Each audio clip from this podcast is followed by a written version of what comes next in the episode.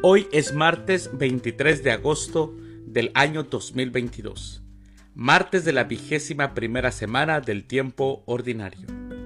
El día de hoy, en nuestra Santa Iglesia Católica, celebramos a los santos Rosa de Lima, Virgen, a Eugenio, a Bundio e Irineo, a Claudio, a Minervo y a Ovidio. Las lecturas para la liturgia de la palabra de la Santa Misa del día de hoy son, primer lectura, conserven la doctrina que les hemos enseñado. De la segunda carta del apóstol San Pablo a los tesalonicenses, capítulo 2, versículos del 1 al 3 y del 14 al 17. El Salmo responsorial del Salmo 95, Alégrense los cielos y la tierra. Aclamación antes del Evangelio. Aleluya, aleluya. La palabra de Dios es viva y eficaz y descubre los pensamientos e intenciones del corazón. Aleluya. El Evangelio es de San Mateo. Del Santo Evangelio, según San Mateo, capítulo 23, versículos del 23 al 26.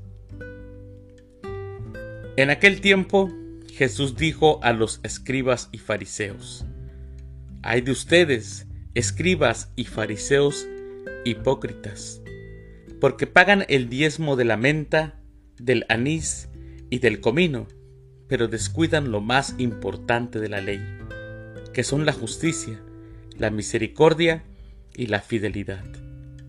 Esto es lo que tenían que practicar, sin descuidar aquello guías ciegos que cuelan el mosquito, pero se tragan el camello. Hay de ustedes, escribas y fariseos hipócritas, que limpian por fuera los vasos y los platos, mientras que por dentro siguen sucios con su rapacidad y codicia. Fariseo ciego, limpia primero por dentro el vaso y así quedará también limpio por fuera. Palabra del Señor. Gloria a ti, Señor Jesús.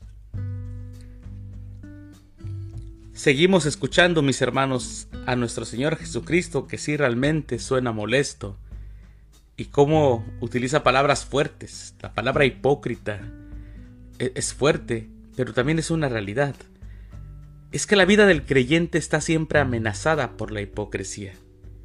Esta enemiga del alma se presenta siempre disfrazada de virtud, cuida las apariencias y descuida el corazón. Se fija en lo insignificante y no repara en lo que importa.